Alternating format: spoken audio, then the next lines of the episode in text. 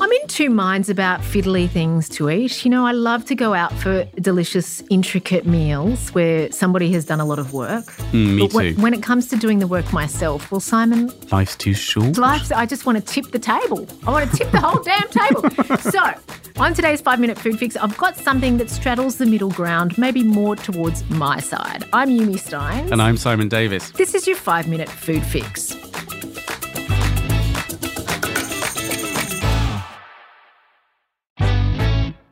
So, Simon, sometimes my daughter and I make dumplings. This is my 18 year old. She's the one mm-hmm. who's really into cooking. Now, dumplings are incredible. But even when I'm in a restaurant where they're very good, I sit there and I do think about the human labor that went into making them. And I have certain feelings of regret about it. Really?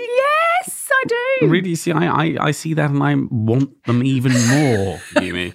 I do love a good dumpling though. So between us, my daughter and I have figured out the way to nail it. Okay. Mm-hmm. So we've got a bit of a production line happening in our house where we make them either out of prawns, which is a super, super simple recipe where you, you get basically frozen prawns from Aldi or wherever. Okay. And you half whiz them in the food processor so they're quite pulsed. And you half chop them with a knife. So there's a there's a bit of a textural story Difference. being told there. White ground pepper and then some ginger, and that's the whole filling mix. You can add a bit of sesame oil if you want and a pinch of salt too. But you know, it's just whatever you've got to hand. Okay. And then you get those dumpling skins, you know, the wonton skins Yes. from the supermarket.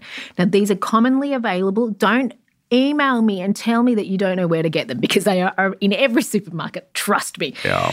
So, this is where the labour bit comes in. It's like, do I make these with a lovely crimp? Do they have this tricky fold? Do I make them so that they're, you know, the shape of a, a swan? Well, this is the bit that always impresses me about other people's dumplings and, and terrifies me from making them myself. Yes. What do you do, What Yumi? do you do? So I've been to friends' houses. Say, I mean, this is across cultures. A Nepalese friend where everybody sits around and you do it together. You've got the big pot of mixture in front of you, perhaps nestled on a basket of ice, so Mm-hmm. it's staying nice and chilled. And everyone's scraping the filling and putting it into the dumpling skin, and then you know winding them up together. And it's Mm. convivial. It's you know community. It's fun. But for my daughter and I, we've got stuff to do, okay? we, we're busy, okay? okay, yeah. The ladies on a mission.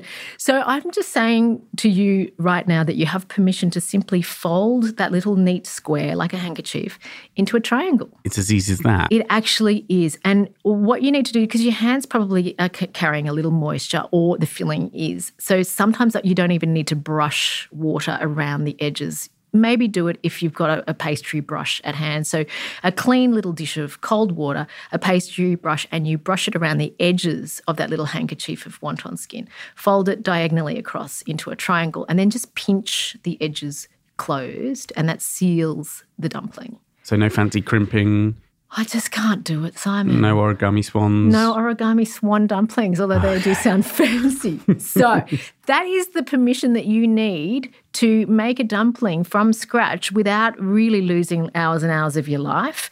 You can make a sauce by combining vinegar, chili, soy sauce, and sesame oil in whatever proportions you like. I recommend dipping your finger in and tasting really a number of times to check those proportions. But I want to leave you with one recipe for sweet potato dumplings because Yes, they're please. vegetarian friendly. Sweet potato lasts for ages in the cupboard. I know I'm doing a science experiment on one right now. I've had it for months. Oh, excellent. Has it grown legs? No, it's still there going, Are you going to eat me oh, today? So, what you need to do is next time you use the oven, chuck that sweet potato in so that it roasts, right? Yeah. And then you can ignore it in the fridge for a couple more days if you want. But then basically get that soft, gooey filling from inside, which almost has caramelized if it's been in the oven for a long time. Mash it with some soy sauce, so a teaspoon, some ginger and some sesame oil, and then have a taste. You want it to be flavoursome but not over the top, and then that can be your filling. And that's it. that sounds delicious. It is actually super delicious. The beautiful thing about these dumplings that you make yourself is that you can fry them. So in a shallow pan with a very light spray of oil, and they'll go a little crispy. I You can love also, dumplings like that. Yeah, me too. You can also steam them. So if you have a steamer, just get them going there. They won't even take five minutes. Or you can add them to, say, a chicken broth. Yum. Yum. And when Perfect. they're dancing around and bubbling in that broth, every time you scoop one out with your spoon, you just feel like you've won some sort of prize. You've won the lottery. the dumpling prize, Simon. For more on today's five minute food fix, you can check out our Instagram and don't forget to subscribe to this podcast so that you never miss an episode.